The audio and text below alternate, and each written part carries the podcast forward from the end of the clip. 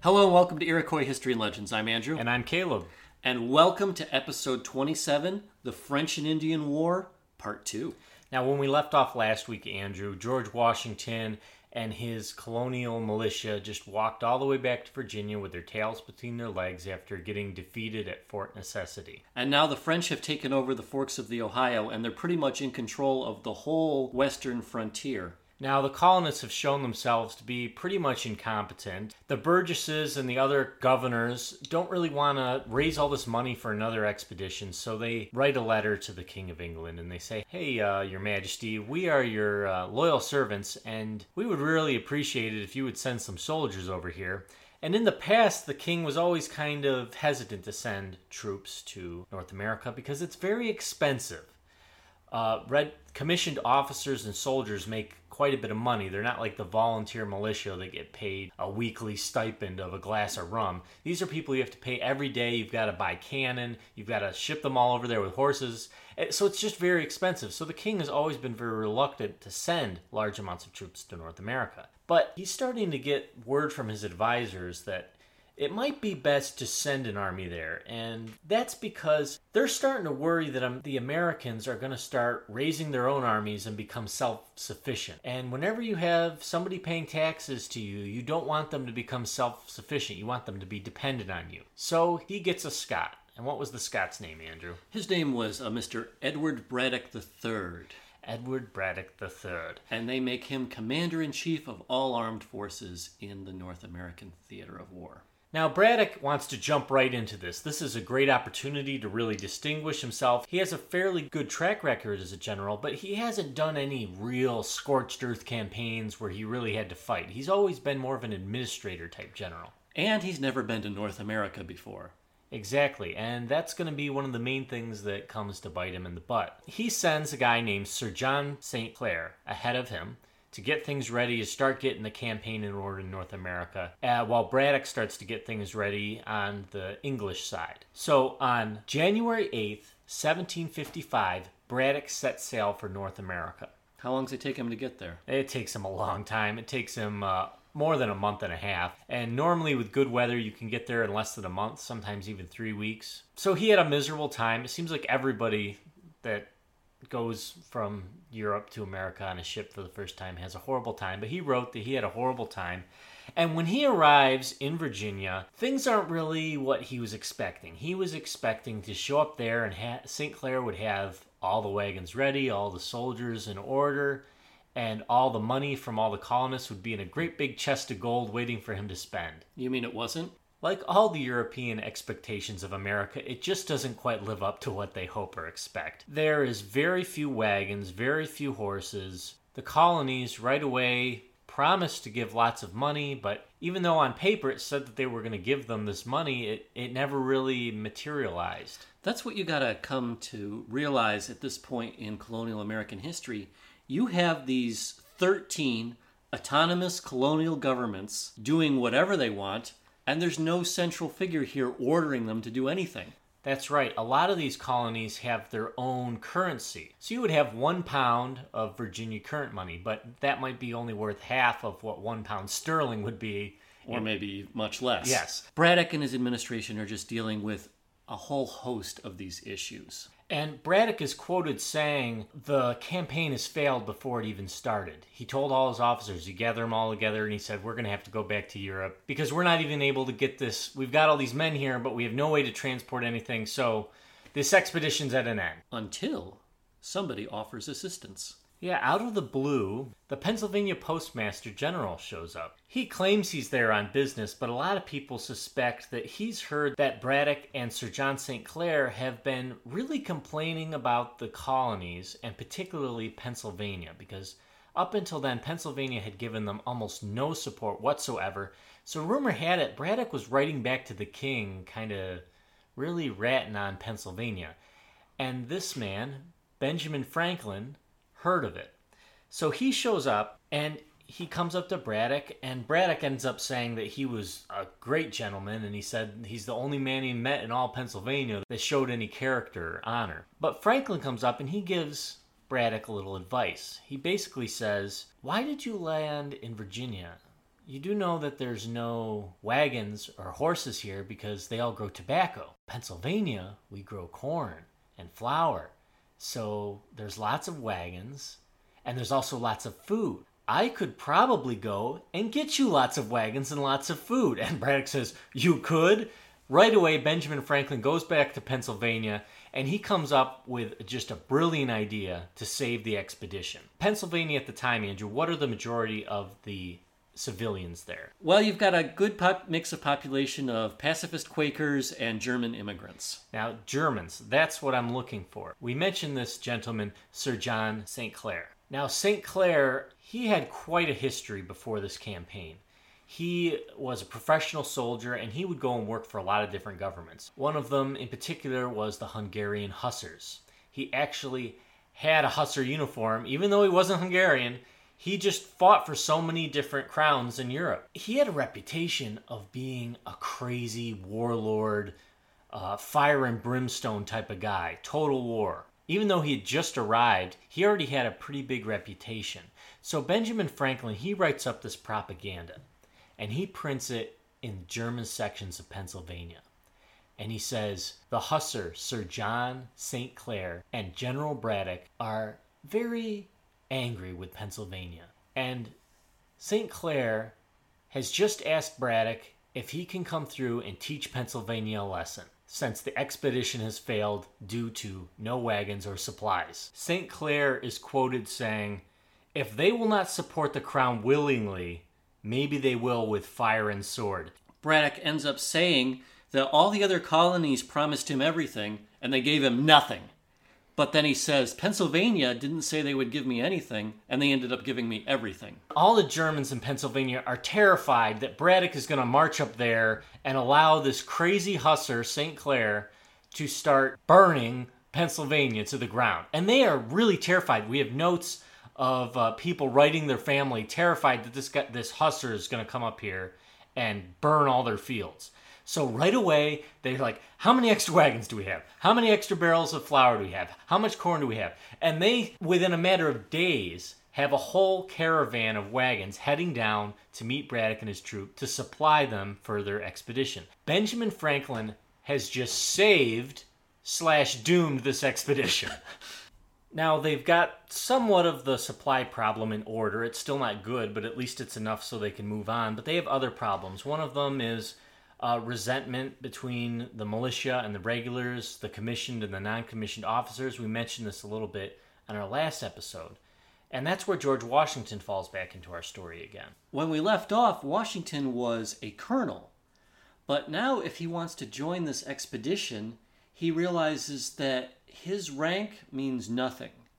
With all these regulars over here now, even a lowly captain would outrank him, and he would have to take orders. And Washington, being, you could say, a proud man or a man that held his honor in high esteem, he ends up thinking that he's going to resign his position because he doesn't want to take the demotion. Now, that being said, Washington really wanted to go along on this expedition. He, uh, in the past, he told some of his friends if I could just find a knowledgeable general to work under so that I could get some experience, because he admitted, even though he was a colonel, he had no experience, and that's what he really longed for. But he was also proud, like Andrew said. But Braddock right away realized that Washington is the type of young man that he wants on this campaign, whether he's a commissioned officer or not. Maybe he wasn't successful, but he's already been to this region twice.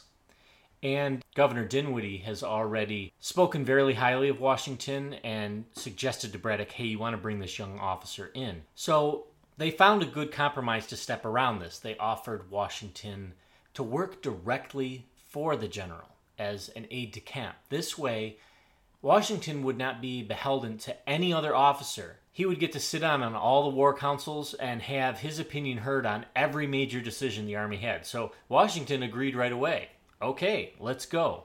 Uh, another big problem he had off the bat was he was told there was going to be a thousand friendly Indians uh, joining the campaign and marching with him the whole way, but when he shows up, there's like nobody there. But George Croghan, the Indian commissioner, assures Braddock that once you make it to Fort Cumberland, the Indians will be waiting for you there. Fort Cumberland is not exactly close by. It takes Braddock a lot of time just to get there, and there is a semi made road to arrive, But Fort Cumberland is kind of like the edge of the frontier. It's the furthest west British fort that they have in the Appalachians. Fort Cumberland's located on the Maryland side of the Potomac River. And this is the final staging point for the Army. Up until Fort Cumberland, you have proper roads. So Braddock begins amassing his forces here, and he realizes the daunting task that he has. We have to build a road from Fort Cumberland to Fort Duquesne. The problem is there's the Appalachian Mountains in between. And if you ever tried to walk over a group of mountains, let alone build a road, not only a road to march your army, but build a road so that wagons can travel up and down comfortably? And It's, herds of livestock can follow behind. it's just going to be a crazy undertaking. But before he can set out, he's again plagued by supply problems. Yeah, Pennsylvania sent some stuff, but he's still waiting for other things to come, and so he has to wait and wait and wait. Finally, George Croghan, the uh, trader and Indian commissioner and friend to all local Pennsylvania and Ohio Indians, shows up. But he only comes with about 50 warriors that he brings from Aughwick. You remember in our last show, Caleb, that Queen Aliquippa and Ternagreson had fled there after the French took over Fort Necessity. So they show up, and there's it's not just 50 warriors. I mean, there's also their wives and families. So that's cool, right? Now, Andrew, it's important to note that these are British redcoats. These are people that lived in Europe mostly their whole lives. These people have never even seen a Native American before, and uh, it's it's very comical. The letters that they wrote home. We have some quotes here. Uh, one young private writes home to his mother, and he says, "In the day, the Indians are in our camp. At night, they go into their own and make a most horrible noise." Uh, the men were amazed, though. They watched them dance, and they all gathered round almost like it was a play or a sport. And they would all just kind of watch and cheer them on as they would dance around the campfire and stuff like that. That was the only thing they had for amusement. And here's another quote The Indians' dance, clothing, and singing is like everything in this country horrible. Indian relations were one of Braddock's top orders. There's this stereotype that Braddock was stubborn and a bully and hated Indians and hated anybody that tried to critique him. And in some ways, he does share some of those characteristics, but we can see from all his writings and all the th- things that people wrote about him and his direct orders from the King of England that he actually did everything within his power to make friends with the Indians. And he was constantly saying that he needed them on the expedition because he needed people that knew the terrain. So, where does this come from? This whole idea that, Braddock hated Indians. yes, Well, there's two things. Um, firstly, none of the Indians showed up when he was there, and obviously that means that that's because Braddock was a jerk. But the real reason that Indians weren't showing up is because for the last several decades, Indians have been getting screwed by the colonists. See our previous episode on the walking purchase and other things. You just are really starting to see that the British probably don't have the Indians' best interests out, and the British say and claim that they're coming here to rescue them, but are they really? Now, there was a Delaware sachem known as Shingas, and he apparently asked Braddock what would happen to all this Ohio land if Braddock was victorious and secured it from the French. And he said that the general declared that the British would secure it and that no Indian would inherit it. Shingas was incredulous, and they say that he picked up all his warriors and he left right then. Uh, there's one problem with that story, though, and this is a story that's gone on for hundreds of years to show how much disregard Braddock had for Native Americans. But the one problem with it is, is it's not true. There's literally no proof that he ever actually said this, and what we do have is third or fourth party account being interpreted by a Frenchman and then interpreted as propaganda to show what a jerk the British are. It was an English prisoner of war soldier that had been told by the French that this is what Shingas had said. That would not hold up in a court of law.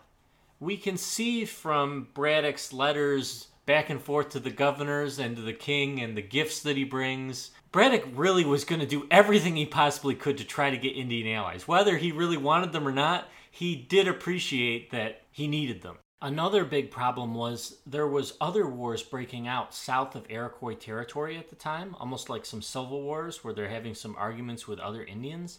So a lot of their warriors are heading down to that area and at the same time, who are all these people that are allying with the French? Yes, a lot of them are prop nations of the Iroquois, a lot of Seneca and even some Mohawk are involved due to the ones that moved up to Canada and became Catholics.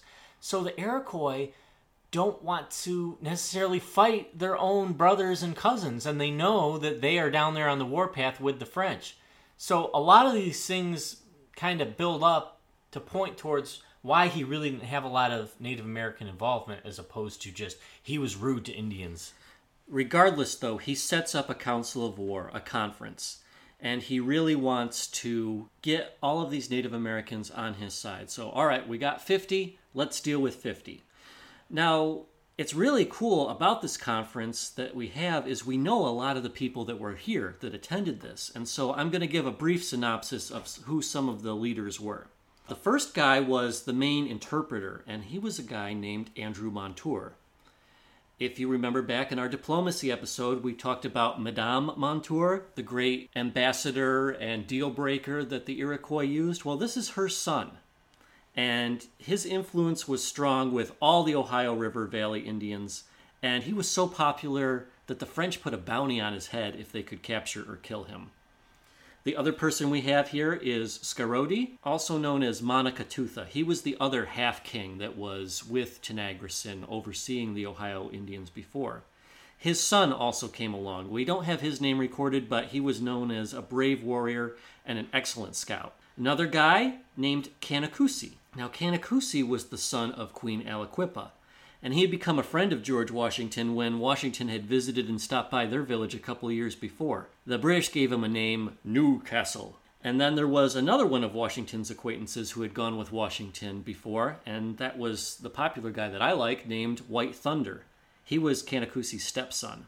And then these names are just starting to sound like superheroes, Caleb there was a guy named Silverheels. I'm guessing that he probably had this name because he was a pretty fast runner. Some of the people quote him as being the greatest fighter of his generation. He's going to be all over the place with Iroquois diplomacy for decades to come. And then we have Tenagrisan's son. The British just kind of called him Johnny. Tenagrisan, as we mentioned before, the half king, had died the previous year.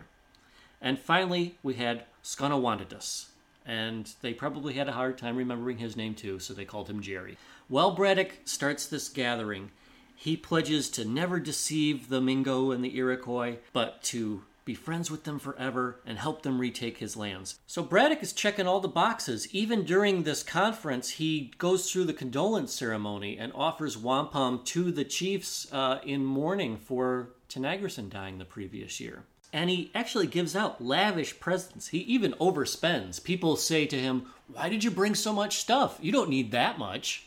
Yeah, uh, he had approved 800 pounds for Indian gifts, and he ended up saying, No, we need 2,000 pounds worth of Indian gifts. And by pounds, I mean money 2,000 pounds sterling for purchasing Indian gifts, more than double what was recommended. Mm-hmm. That once again shows kind of counterintuitive to the stereotype. Now, the leader of the Lenape, also called the Delaware, uh, a man named Shingas, was also at this council, and Braddock really wanted Shingas to get on board because this is a whole nation of people that he could get. But the Delaware really feel kind of slighted by the British. The problem is, after things finish up, Braddock is still dealing with a supply shortage, and he comes to the realization that he needs to get rid of all non essential personnel. And so a lot of these local colonial militias have a lot of their families tagging along to help them with things. And he says, This is just too many mouths to feed. We need to send them all home. He also says this to the Indians. He says, Look, your families can't stay around. We can't afford to feed them they need to go. And a lot of the local people there say, we can't send them back to Aughwick. That's a huge distance to travel, and they would be totally unprotected. We know that there's French and Indian raiding parties around here. We're not just going to let our families be taking that kind of risk. And so they say to themselves, we're going to go back with them and escort them and make sure that they're safe and all set, and then we'll come back and help you. And Braddock tries to get them to stay, but they're They got to look out for their families first. So they do keep their word. They head back to Aughwick and then they come back to Fort Cumberland. And they arrive back on July 10th. So, Andrew, what day was Braddock defeated? Uh, July 9th.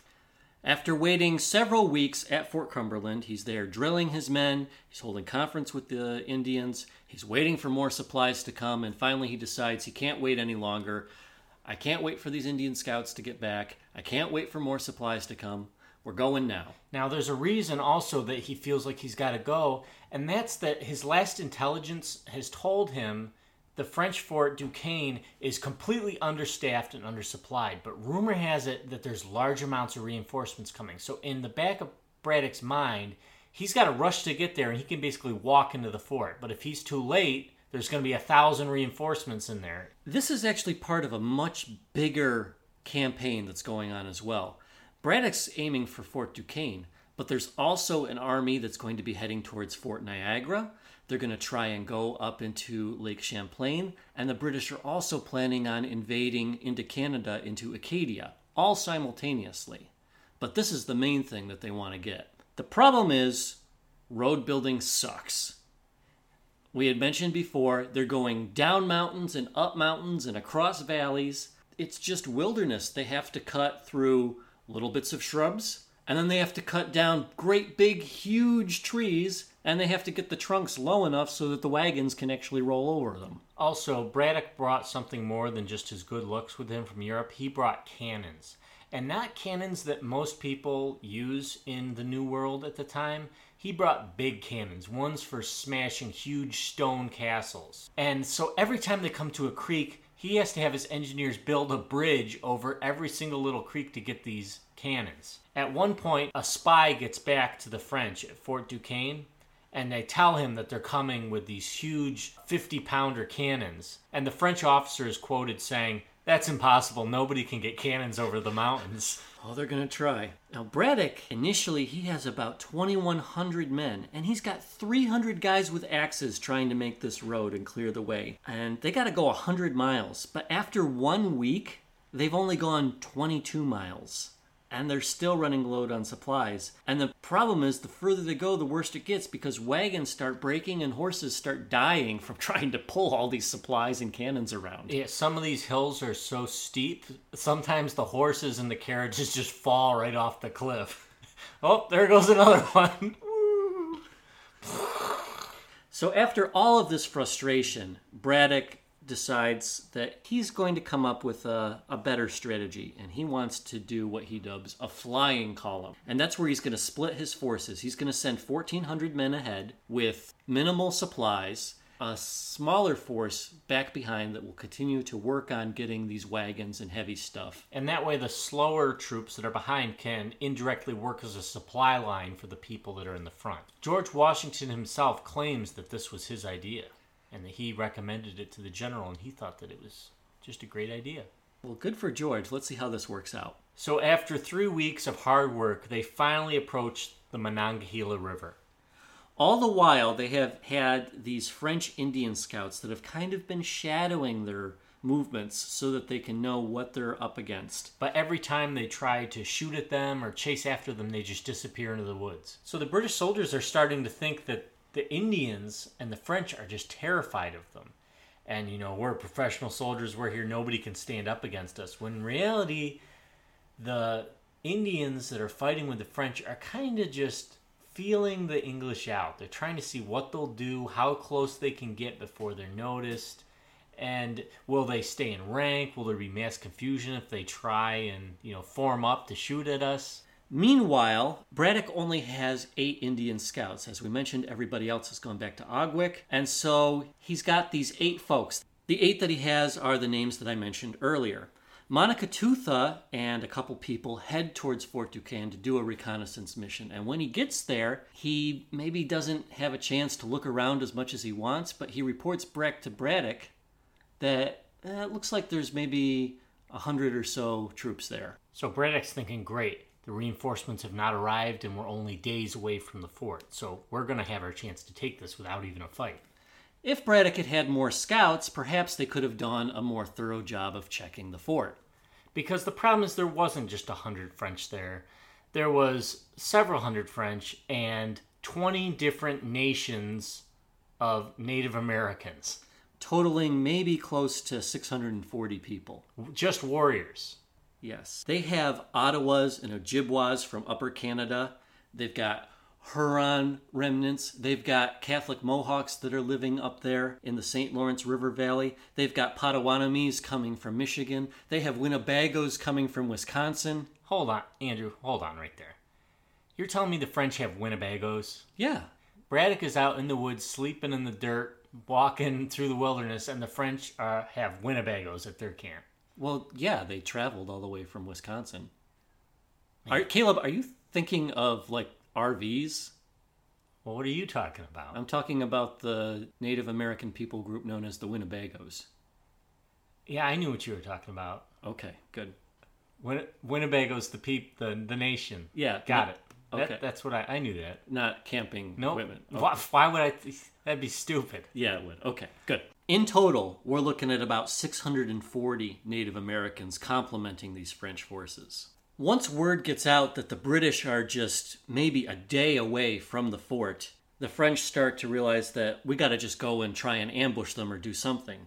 The Indian allies that are there are initially very reluctant to attack such a huge British force 2,100. I mean, right now we're looking at, with all the Indians and all the French, maybe 900 some people. So you're vastly outnumbered. But the French commander, who was very sensitive to Native American lifestyle, he was a man named Daniel de Beaujeu. And he dresses in full Native American war regalia, complete with war paint, and starts doing a traditional dance and convinces them to follow his lead.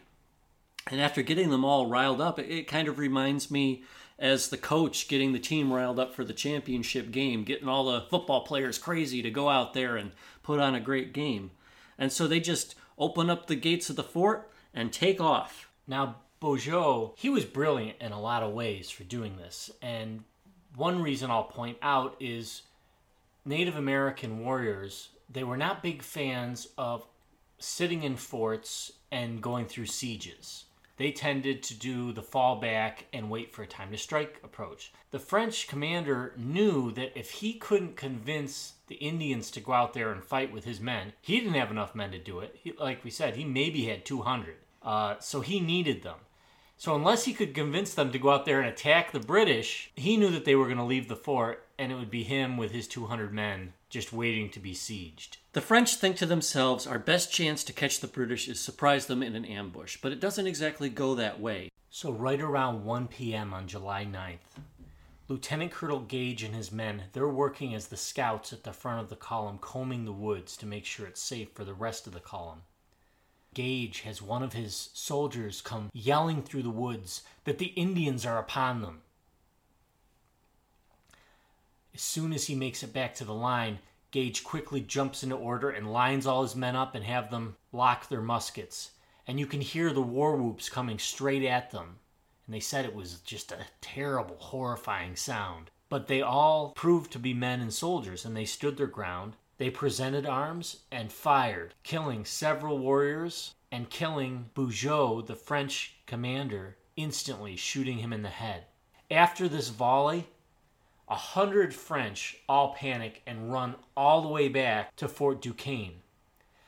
So the British are thinking things are going really well for us right now. We've just killed their captain, we've just driven all of them back. We really are invincible. We really are the best soldiers in the world.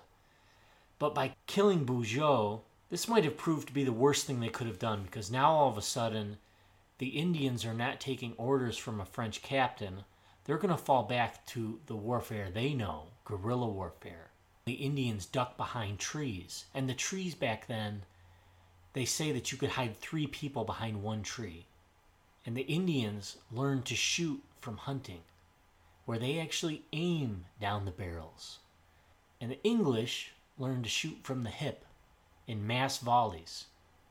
Mass volleys don't work very well in huge, dense forests. So even though they drove them back from the first volley, all of a sudden, Indians are popping through the smoke, taking a shot, and disappearing.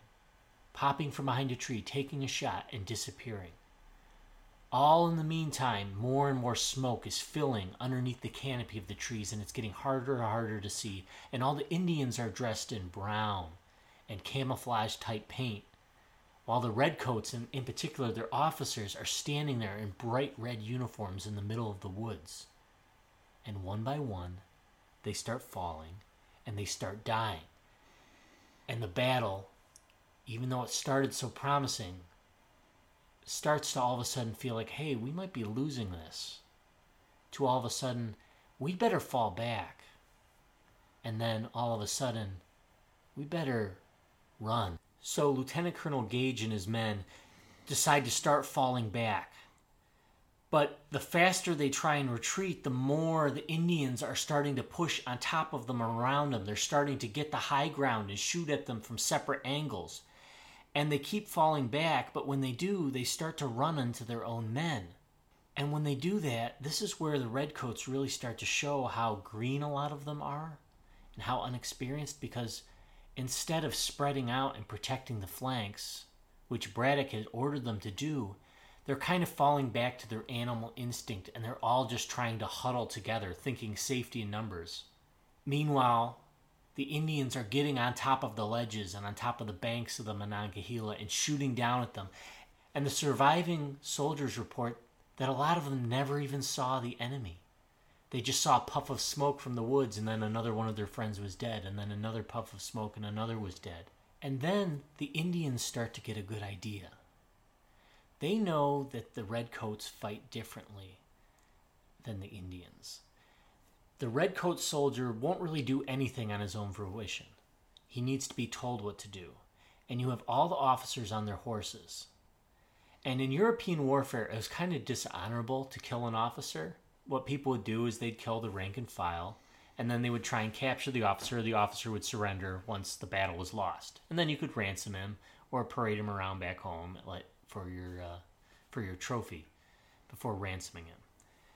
But the Indians are going to start shooting every officer that they can see, and they can tell them right apart because they're the ones sitting on horses. And this has devastating effects. Out of the 82 officers in Braddock's army, 63 are killed or wounded. Right off the bat, you've just lost all of your leadership. And all you have are green soldiers that have this image of the savage warrior that's going to come out and take your scalp and put a tomahawk through your head, you have 1,300 green redcoats with no experience in North American woods, with no officers, with a terrifying enemy that they've never fought before. As the natives are going through and finding the corpses of the dead soldiers, they're scalping them and they're taking them and nailing them to the tree for the soldiers that are standing around to see. A lot of the soldiers are laying on the ground wounded and they report that you could hear the sound of the war club breaking their skulls in as they would walk in and find somebody still alive, and you just hear this thud noise of a war club caving in a skull. The soldiers are now getting it in their head. They can't stand and fight because they can't even see who they're shooting at. Our only chance for survival is to run. Drop everything we have, drop our musket, drop our pack, drop all our supplies, and just run. So some of the men are starting to do this. You're starting to see the line thin out. The bravest are standing, but you know, here and there they're starting to turn tail and just run. Braddock, word has gotten back to him uh, that something is going on up front. He doesn't even know what. He's thinking he's going to ride up there and they're going to say, We've got them on the run. We'll be at Fort Duquesne in a few hours. But then all of a sudden he's starting to see men running the opposite way. He and Washington are riding, trying to get to the front of the column to see what's going on. Braddock gets to the front, and everything is in utter chaos. Half the people are fleeing at that point. There's people wounded and screaming on the ground, and you can hear war whoops and shots coming everywhere. Just to get up to the front of the line, Braddock has five horses shot from underneath him. Five? Five horses. No way. That's what it says anyway. All right, carry on. George Washington himself ends up having two as he's trying to follow the general to the front of the line when he gets there, Braddock is trying to get all of his troops back into some sort of uh, resemblance of an army, and Washington tells him, General, we need to take to the trees and fight the Indians American style, meaning behind the trees, hopping from tree to tree, covering each other, and not just standing here in the middle of the road where they're just shooting down on us. But Braddock allegedly told Washington, no, we're professional soldiers, we're going to show our bravery and stand our ground. In the meantime, half the army has got their backs turned to them and they're running the other way.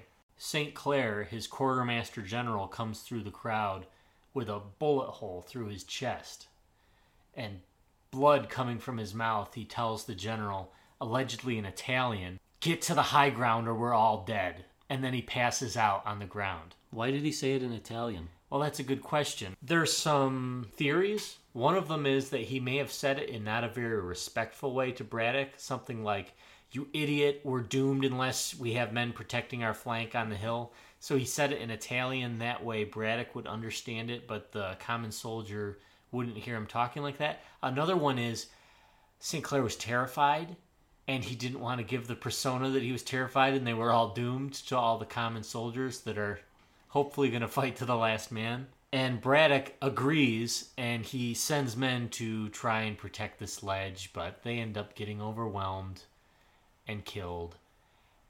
And then Braddock gets shot and he falls off his horse, and it's bad. And Washington himself comes to his aid. Throughout all the shots and the people retreating, Washington steps up and, you know, like a hero, he commands orders, gets a wagon brought over, has some men lift him, loads him into the, the wagon, and sends him out of there. Washington's looking around, and every single officer is dead or dying and he's the only one that has not been wounded. He's not even a commissioned officer, but things are going to kind of fall to him just by default because he's the only other one there with some experience in fighting these wars. Why does this keep happening to him? We mentioned before that now people are starting to turn and fall back, but they're bumping into other people that are in the road. And so it's have you ever tried to go down the stairs after a, a sports game or a concert and everybody's going to the bathroom or everybody's leaving at once, or maybe you're trying to get back after everybody's going the opposite direction, it's just not a very efficient way to move. There are a couple things that happen at this point in the battle that most likely save the rest of Braddock's forces. And the interesting thing is, they're both kind of ironic. And one of them is this flying column that was in the front. Braddock insisted that the Indian gifts that we talked about that he'd spent all the money on were with the flying column. That way, when they took the fort, he would have them all there and he could make peace with all the Indians that had allied with the French. The Indians have just found this huge wagon full of gifts, and now they're starting to plunder it. So there's less and less Indians pushing the pile, and there's more and more starting to take their scalps, starting to get some rum, starting to take muskets and goods and some of them are starting to turn around and walk back, thinking, okay, this was a successful campaign. And here's the second part that's kind of ironic, and that's Braddock didn't have a lot of faith in the Virginia regulars. He believed that the Redcoat commissioned officers and soldiers were the superior force, so he had the Virginia regulars and the other colonial soldiers in the back of the column. Ironically, these are the people that end up saving the rest of the column because they take to the trees and they hold off the rest of the Indians and the French as they push forward. And then they wait for the majority of the fleeing redcoats to get past them. They do an orderly retreat and start falling back, keeping everything contained. If they had just turned and ran with everybody else, they most likely would have followed them and killed them all. There is one legend that Braddock says my blues I've never lost as good a men as you. And they say that he was referring to the Virginia soldiers who ended up being the only ones out of all the army that actually stood and fought. And a lot of them died in order to protect the, the troops as they were retreating. Something like 60% of them were killed. But they didn't retreat. They just slowly moved back, protecting the column as it retreated. Washington is quoted saying, as he tried to rally the fleeing troops, it was like trying to stop the bears of the mountain. As the British forces turn and flee, it's going to still be a free for all. People are going to think that the French and Indians are right on top of them and they're going to be exhausted and not stop. Many of them will die on the way because of their wounds or starvation or shock. When it's all said and done, a group total of 891 French and Indians took on the flying column of 1,300 regulars and colonial men. The French had 30 killed and 57 wounded. British casualties were 500 plus killed and over 450 wounded, which is over 66% casualty rate. With an 80 something percent casualty rate for officers. Monacatootha, the Indian half king viceroy, loses his son, but the others survive. This is one of the greatest British defeats in colonial history. You won't see numbers like this again. Even in the Revolutionary War, you, you won't see death totals massing this high percentage. Now, there were other losses besides money and besides lives in this battle. A big one that is really going to hurt the English in the coming war is the loss of their cannon caravan. Like we said, Braddock was carrying huge cannons, cannons that the French had commented were impossible to move over the mountains, but Braddock had gotten a ton of them there. And the French commandant is quoted saying, It was very nice of the English to deliver this supply of wagons to us, because they are going to take these cannons and they are going to ship them up to Niagara and they're going to ship some to Montreal and they're going to use some here on the Ohio frontier and they are going to use the English's own cannons against them for the Seven Years' War. And on top of that, like we said, a lot of these soldiers decided to just drop everything and run. That includes their muskets, their bayonets, their coats. The supplies that this group of British left behind is enough to swell the ranks of these 20 Indian nations that are allied with the French, to fill the storehouses and blockhouses of the French. And in doing so, this campaign to wipe the French on a three prong approach out of North America has just made them stronger and more deadly than they ever were before. Finally, after they've made it to safety, Braddock has a miserable journey. For three days, he's in the back of this wagon, and they finally make it to a, a stopping point at a plantation. And there, after three days, Braddock realizes that he's going to die and he talks to Washington and says, See to it that my burial arrangements are made and get the men back safely. And he slowly starts to slip away and he says, Who would have thought it? We'll get them next time, boys. Braddock dies. Washington takes the bloody sash that the general had and carries it with him whenever he's doing anything on campaign for the rest of his life, or he leaves it at Mount Vernon.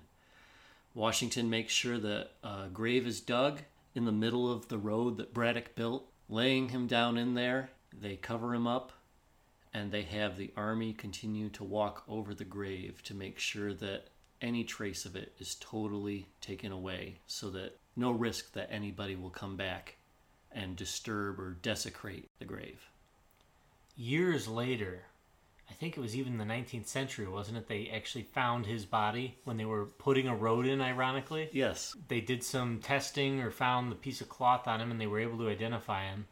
And they reburied him and gave him a, a proper burial with a monument and everything. And you can still see it in uh, Pennsylvania, right? Mm-hmm. News begins to spread. Back in Pennsylvania, Governor Morris and Benjamin Franklin are in a total state of disbelief and shock. Governor Dinwiddie can't believe it they just assumed that Braddock couldn't help but succeed with so many men. It just did not enter their collective psyche that anything could possibly go wrong. When Dinwiddie got the message, he actually said, It's obviously a mistake. And he just brushed it off and he said, uh, I'll wait for the next message to come because this messenger obviously misheard something. And then he's biting his nails waiting for the next messenger, and the next messenger comes and it's even worse news because the next message came directly from Washington. You have to remember, Washington helps organize the retreat, but he's not the guy in charge anymore. That falls to Colonel Gage. And Gage leads the troops back to Fort Cumberland, but very soon thereafter, he decides that we're completely pulling out. We don't know if the French and Indians will be upon us soon, and Fort Cumberland's not defensible, and so we're going to bring the troops to Philadelphia for winter quarters. Uh, what month is this, Caleb? Uh, this is like July 13th. Well, yeah, winter comes. Wait, a July. He's going to winter quarters in July? And that's exactly what a lot of the governors were saying, because by pulling out, all these frontier towns are going to be completely wide open to French and Indian attack.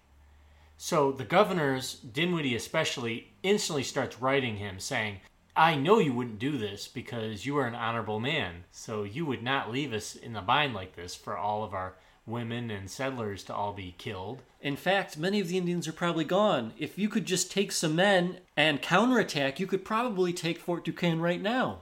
And Andrew, a lot of people look back and hindsight is 2020, but they really could because right after this battle, all the Indians took their bounty and they headed home. They wanted to show their trophies off and go back and give them to their villages. Fort Duquesne was not a very big fort. They say it could really only hold about 30 people comfortably.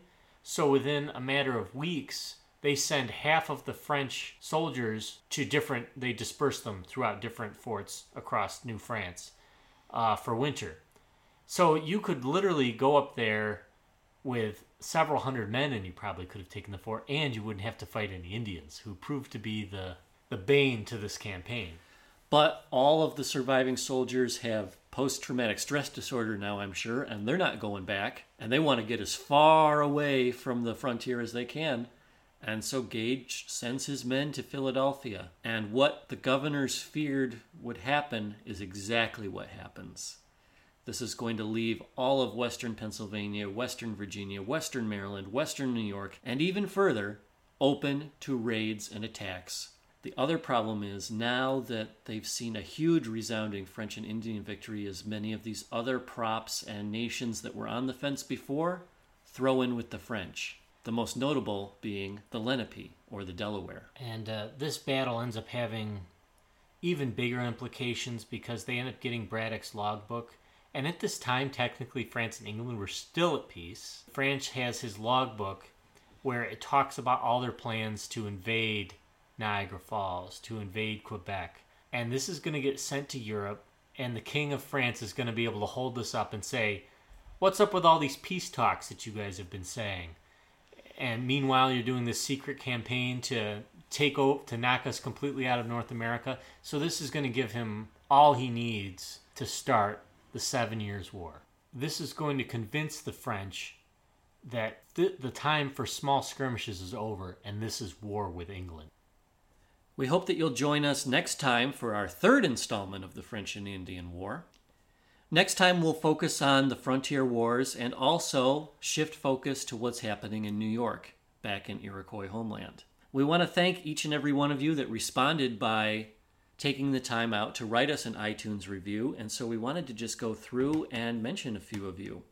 We actually got some from some new countries. So, first, we want to thank um, Sayundane and also Mechanical Harvest and Muck Dog Pat, all from America. Also, we got our first British review, so thank you to Kath ASF. And we also, Andrew, got our very first Irish review. This lovely lass in Ireland writes I'm really enjoying the fascinating informative history of these Native Americans, lots of information about their lifestyles as well.